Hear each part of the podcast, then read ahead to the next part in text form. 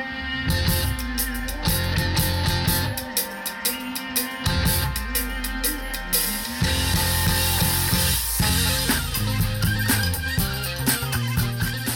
Dzień dobry, przed mikrofonem Piotr Pogorzelski. Dziś porozmawiamy o Mołdawii, domniemanych planach zamachu stanu i zmianach w rządzie.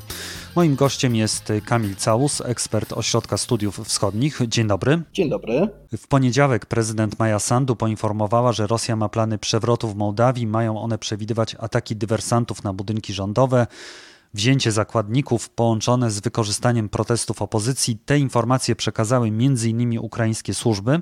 Waszyngton ich nie potwierdza. Twoim zdaniem, dlaczego pojawiły się one właśnie teraz? W tym momencie prawie jesteśmy rok od y, rocznicy rozpoczęcia agresji na pełną skalę przez Rosję. Wypowiedź y, pani prezydent Sandu wiązała się przede wszystkim z faktem uzyskania przez stronę mołdawską materiałów zebranych przez wywiad y, ukraiński kilka dni temu. Prezydent Zełański mówił o tych materiałach, informował o przekazaniu doniesień w sprawie planowanego zamachu stanu na terenie Mołdawii.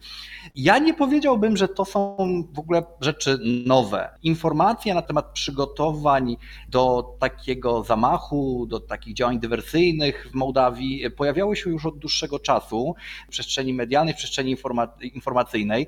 Pojawiały się na przykład, czy wypływały takie analizy przygotowywane przez analityków związanych z służbami rosyjskimi, gdzie dość detalicznie przyglądano się sytuacji społeczno-politycznej w Mołdawii, sytuacji gospodarczej, gdzie snuto już wówczas e, pewne scenariusze a propos tego, jak można byłoby zdestabilizować sytuację w Mołdawii i jak można byłoby odsunąć od władzy proeuropejski, prozachodni, proreformistyczny rząd, który w Kiszyniowie rządzi od drugiej połowy 2021 roku. Także ta informacja, która pojawiła się teraz, ona się absolutnie w to wpisuje i nie jest jakimś szczególnym zaskoczeniem. To, że Rosja chciałaby się pozbyć partii PAS, czyli Partii Działania i Solidarności z Mołdawii i chciałaby doprowadzić do przejęcia władzy w, w tym kraju przez siły prorosyjskie, no to jest, to, jest pewna, to jest pewna oczywistość.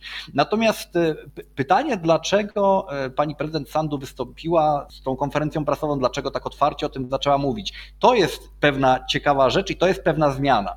Bo jeśli przyjrzymy się polityce Mołdawii, którą ten kraj prowadził jeszcze na początku obecnego konfliktu, to zobaczymy, że w pierwszych miesiącach Mołdawia była bardzo niechętna do tego, żeby w ogóle tego typu informacje czy doniesienia propagować, żeby o nich mówić, żeby je komentować. Idea była taka, że im mniej będziemy tego typu informacje podchwytywać, im mniej będziemy się do nich odnosić, tym mniej będziemy antagonizować Rosję, tym mniej będziemy straszyć własne społeczeństwo i tym bardziej będziemy podkreślali naszą neutralność. Tylko, że w pewnym momencie trakcie tego roku Mołdawianie y, zaczęli dochodzić do wniosku, mówię o mołdawskich władzach, że ta strategia się w żaden sposób nie sprawdza, że Rosji nie trzeba antagonizować i nie trzeba tworzyć pretekstów dla niej, aby być krytykowanym, aby być zastraszanym, aby Rosja tak naprawdę zagrażała y, stabilności sytuacji w Mołdawii, czy żeby używała różnych instrumentów natury gospodarczej, chociażby energetycznej przeciwko, przeciwko Mołdawii.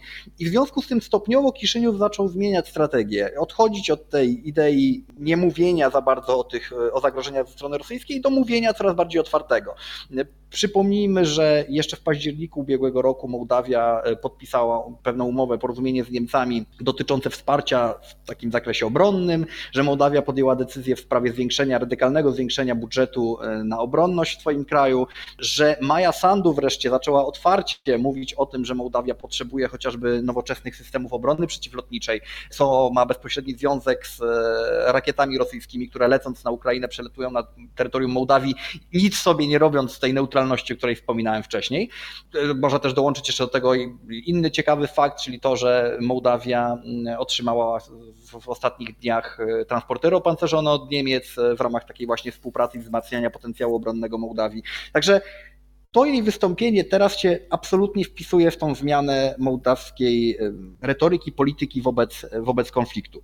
Mołdawia otrzymała nowe doniesienia od strony ukraińskiej i zwyczajnie zaczęła o tym mówić. Zaczęła pokazywać, że oto istnieje zagrożenie, że Rosjanie rzeczywiście planują działania dywersyjne w Mołdawii i że trzeba w związku z tym podejmować konkretne działania, żeby się przed tymi działaniami rosyjskimi e, bronić. Bo to, co powiedziała pani prezydent, to nie była tylko i wyłącznie deklaracja jakby podsumowująca pewne rzeczy, ale też wprost mówiąca, że w związku z takim zagrożeniem trzeba dokonać pewnych zmian w prawie, które dadzą chociażby większe, czy rozszerzą kompetencje służb mołdawskich, po to, żeby te mogły lepiej walczyć właśnie z takimi zagrożeniami dywersyjnymi, czy jakimikolwiek innymi prowadzonymi przez, przez służby, a także przez prorosyjską opozycję w Mołdawii, która no, według y, wielu różnych istniejących źródeł ma powiązania z Rosją i jest przez Rosję wspierana, ujmijmy to tak, nie tylko na poziomie e, propagandowym czy politycznym. A jeżeli byśmy spojrzeli na to w ten sposób, że przy okazji wojny w Ukrainie władze w Kiszyniowie, prezydent Maja Sandu są w stanie no, załatwić kilka ważnych rzeczy, tak? To, co mówiłeś w kontaktach międzynarodowych, czyli dzięki pomocy zachodniej wzmocnić swoją armię i chyba też zbudować pewne poczucie zagrożenia wśród Mołdawian, co pozwoli na bardziej zdecydowane kontynuowanie kursu prozachodniego. Czy można tak cynicznie popatrzeć na tego rodzaju właśnie oświadczenia? Częściowo można. To znaczy, tu mamy wymiar wewnętrzny i zewnętrzny. Po pierwsze, ten zewnętrzny, on jest naprawdę istotny, bo Mołdawia boi się od samego początku wojny, poniekąd słusznie, że świat skupiony na Ukrainie, ze zrozumiałych względów absolutnie przecież skupiony na Ukrainie, będzie pomijał Mołdawię, która również czuje się i jest zagrożona przez Rosję. Więc Mołdawia teraz po prostu wykorzystuje każdą okazję do tego, żeby pokazać i przypomnieć i podkreślić, że Ukraina oczywiście jest krajem, który prowadzi otwartą wojnę z Rosją i broni się przed rosyjską agresją, ale Mołdawia również jest zagrożona, przy tym dysponuje dużo mniejszym potencjałem i w związku z tym musi pozostać na, w uwadze Zachodu, musi pozostać cały czas gdzieś w tym polu widzenia naszym i uzyskiwać pomoc. Także ten wymiar zewnętrzny jest tutaj kluczowy. Wymiar wewnętrzny również jest istotny. On, jest nawet trochę szerszy niż to co, to, co powiedziałeś. Z jednej strony chodzi o to, żeby może nie tyle wywołać poczucie zagrożenia, bo naprawdę nie trzeba go wywoływać. To znaczy, Mołdawianie sobie zdają sprawę z tego, że u ich granic toczy się wojna, rakiety przelatują nad ich krajem. To, to, to wszystko Mołdawianie wiedzą. Bardziej chodzi o to, żeby pokazać, że władza mołdawska nad tym zagrożeniem panuje. To znaczy, że po pierwsze zdaje sobie z tego sprawę, i je dostrzega i podejmuje określone ruchy, żeby mu zapobiec. Bo ta wcześniejsza strategia, o której wspominałem, czyli strategia właśnie wyciszania tej tematyki zagrożenia, ona tak naprawdę przynosiła skutek odwrotny. Ona sprawiała, że Mołdawianie mówili, że aha, czyli nasza władza próbuje to ignorować, nawet, nawet wychodzi z założenia, że i tak nic nie zrobimy, więc nic nie robi. To, to nie wpływało najlepiej na wizerunek władz. Więc bardziej o to chodzi, tak? Pokazać, że jesteśmy świadomi zagrożenia i podejmujemy to, co jesteśmy w stanie podjąć, czyli chociażby tak wzmacniamy kompetencje służb. To też zresztą stanowi pewien rodzaj, no może nie pretekstu, bo to byłoby złe słowo, ale uzasadnienia dla takich reform. Bo przecież każda próba wzmocnienia służb czy wzmocnienia armii mołdawskiej momentalnie spotyka się z krytyką ze strony ugrupowań prorosyjskich, czyli opozycji obecnej głównej w Mołdawii, która próbuje zarzucać władzy jakąś chęć do budowy dyktatury, autorytarnego państwa, tak, do podważania wartości demokratycznych, przez wzmacnianie służb, a dzięki takim wystąpieniom Maja Sandu i obóz PAS mogą mówić, że no, no nie, no robimy to przecież ze względu na obiektywnie istniejące zagrożenia dla naszego bezpieczeństwa. Nie jest tak, że chcemy po prostu skupić więcej władzy w swoim ręku, musimy wzmacniać instytucje publiczne. Także w tą stronę to też, to też idzie i ma to takie właśnie znaczenie z punktu widzenia wewnętrznego. A jeśli tak spojrzeć zupełnie cynicznie, no to zawsze wykorzystywanie poczucia zagrożenia do tego, żeby koncentrować elektorat wokół sprawującej w danym momencie rządy władzy no jest pewnym instrumentem mm, skutecznym, ale tak jak mówię, żeby on był skuteczny, to ta władza musi prezentować też swoją efektywność, musi pokazywać, że ona jest w stanie temu zagrożeniu się przeciwstawić, bo jeżeli tego nie, nie zrobi, no to tylko i wyłącznie podkopie jej, jej popularność. Ja rozumiem, że decyzja o tym, że mecz Szerifa Tyraspol i Partizana Belgrad odbędzie się bez kibiców, to jest jakby wpisuje się właśnie w mówienie o tym zagrożeniu i ewentualnym zamachu stanu. Być może tak. No tutaj uwagę zwraca fakt, że Serbowie czy serbscy kibice no, są, są, jakby nie patrzeć, obywatelami serbskimi, a obywatele serbscy byli wymieniani wśród tych potencjalnych osób, które mogłyby wraz z Rosjanami, Białorusinami czy Czarnogórcami przeprowadzać zamach.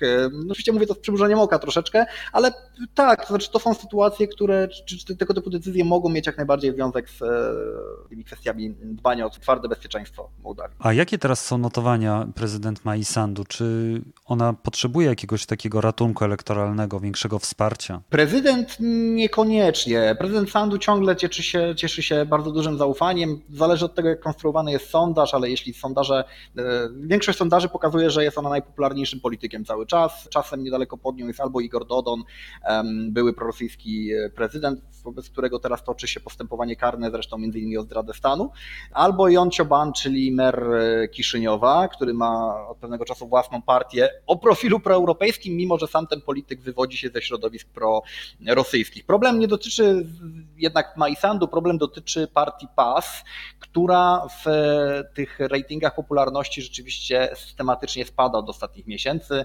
Teraz sondaże dają jej jakieś 20-23%, mniej więcej tyle samo, ile notują e, komuniści i socjaliści razem, którzy braliby udział w ewentualnych wyborach w bloku. A jeśli do tego jeszcze doliczymy partię Populistyczną i o takim profilu no, prorosyjskim, to wyjdzie nam, że siły prorosyjskie mają dobrze ponad 10% więcej poparcia niż e, partia PAS. Więc tutaj rzeczywiście mamy do czynienia z problemem. I to był jeden z głównych powodów, dla którego zdecydowano się w ostatnim czasie na no, dość poważne zmiany w rządzie, to znaczy na zmianę rządu w Mołdawii. No właśnie, to mieliśmy w zeszłym tygodniu. Premier Natalia Gawrilica ogłosiła swoją rezygnację, nie podała powodu. Kandydatura na stanowisko premiera jest to Dorin Reczan. Skąd właśnie się wzięła ta zmiana? Czym ona jest podyktowana? Tak, decyzja o tym, żeby zmienić e, rząd, właściwie nie, samo, nie samego tylko premiera, ale też, też szereg ministrów, ona już była dyskutowana od października, listopada ubiegłego roku. Także może zaskoczeniem pewnym był sam termin e, ostatecznie, w którym to się stało, w którym pani premier podała się do dymisji, ale sama decyzja nie. Rzeczywiście pani Gawrylica podczas swojego wystąpienia, w którym żegnała się ze stanowiskiem, wprost nie powiedziała, jakie są powody dymisji, aczkolwiek jedno zdanie tam padło, które trochę to tłumaczyło i było to zdanie, e, które w tłumaczeniu brzmiało mniej więcej tak, że być może gdybyśmy jako rząd cieszyli się takim poparciem w kraju jak za granicą, to porządzilibyśmy trochę dłużej. Więc e, myślę, że po pierwsze chodziło rzeczywiście o to, i o tym się też mówiło w środowiskach bliskich rządowi, że to zaufanie i poparcie dla rządów e, w sondażach spada, więc postanowiono dokonać pewnych zmian. Po drugie, spadało też zaufanie i, czy może nie tyle zaufanie, co właśnie zadowolenie z działań rządu, także w kręgach samego PAS, także u samej Mai Sandu. Prominentni politycy partii rządzącej e, zwracali uwagę na to, że pewne reformy, szczególnie reformy w wymiarze sprawiedliwości, ale też częściowo reformy ekonomiczne, no nie idą tak szybko, jak chciałoby się, żeby szły. Pamiętajmy, że partia PAS doszła do władzy pod właśnie hasłami takiej dość szerokiej reformy państwa mołdawskiego, więc ważne jest to, żeby to się działo albo przynajmniej żeby było widoczne z punktu widzenia elektoratu. E, ponieważ to się nie udawało, zaufanie do rządu spadało, spadał jego, spadała jego popularność i to też był powód, dla którego należało dokonać zmian. Skądinąd wiemy, że pani premier nie do końca była zadowolona taką oceną jej działalności z, ze strony kolegów i koleżanek w partii. Uważała zwyczajnie i poniekąd słusznie, że to nie do końca jest jej wina. To znaczy, że reformy rzeczywiście idą wolno, ale to wynika z takiej ogólnej nieefektywności aparatu administracyjnego w tym momencie w Mołdawii porównaniu do tego, jak ten aparat działał wcześniej, a to wynika, to są niestety, e, mówiąc oczywiście w cudzysłowie, uroki demokracji. Znaczy wcześniejsze aparaty rządów były mm, albo oparte o oligarchat, albo takie autorytarne, gdzie zawsze to jest bardziej skuteczny rząd. Teraz mamy do czynienia z rządem demokratycznym, w którym relacje między jego członkami są różne, co nie zawsze pozytywnie wpływa na efektywność takiego rządu. Dlatego też zdecydowano się na zmianę, zdecydowano się na obsadzenie na tym stanowisku Dorina Ryczana, który jest byłym ministrem spraw wewnętrznych jeszcze dalece nie w tym rządzie i dalece nie zarządów PAS-u, a jednocześnie, który był doradcą ostatnio już pani prezydent Sandu do spraw bezpieczeństwa, czyli człowiek, który no, kojarzony jest z bezpieczeństwem, co dobrze wypada w kontekście obecnej sytuacji, a po drugie człowiek, który potrafi tak no, silną ręką ustawić i skoordynować działanie poszczególnych ministerstw. Znany jest generalnie z tego, że potrafił zarządzać MSW w sposób skuteczny, a jest to jedno z trudniejszych ministerstw, jak zresztą każde ministerstwo siłowe. Więc tak naprawdę w dużej mierze o to w tym wszystkim chodziło. Czyli spadające ratingi, nieefektywność administracji, no i chęć pokazania elektoratowi, że bezpieczeństwo jest priorytetem obecnie i że e, stawiamy na człowieka, który ma doświadczenie. I jeszcze na koniec jedna rzecz, ponieważ w tych Twoich wypowiedziach, między innymi na przykład w kontekście partii Shore, mówiłeś o prorosyjskich ugrupowaniach. I jak to teraz wygląda? To znaczy, co mówią przywódcy, politycy ugrupowań prorosyjskich w Kiszyniowie i może szerzej w Mołdawii? Jeśli chodzi o partię socjalistów, e, to tam narracja jest no, mocno kremlowska, tak bym to nazwał. To znaczy, oni się dystansują od tego, co dzieje się na Ukrainie, to znaczy dystansują się od zajęcia jakiegoś konkretnego stanowiska w tej sprawie. Raczej podkreślają, że Zachód jest zainteresowany destabilizacją sytuacji w regionie, pompowaniem broni w region, także w Mołdawie, tak wciąganiem Mołdawii w, w ten konflikt poprzez, nie wiem, tak zaciąganie jej do NATO chociażby.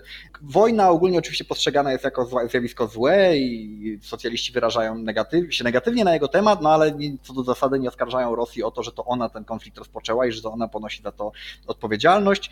Generalnie więc taką kluczową narracją jest to, że pas który obecnie sprawuje władzę, jest nieskuteczny, nieefektywny, antagonizuje Mołdawię z Rosją, co z jednej strony w krótkoterminowej perspektywie sprawia, że Mołdawianie muszą więcej płacić za gaz, za energię elektryczną, mają tego typu problemy, a w dłuższej perspektywie może to doprowadzić nawet do otwartej konfrontacji e, z Rosją przez to, że Mołdawia się daje wykorzystywać jako taki pionek Zachodu i Stanów Zjednoczonych. Także tak to jest więcej przedstawiane przez socjalistów.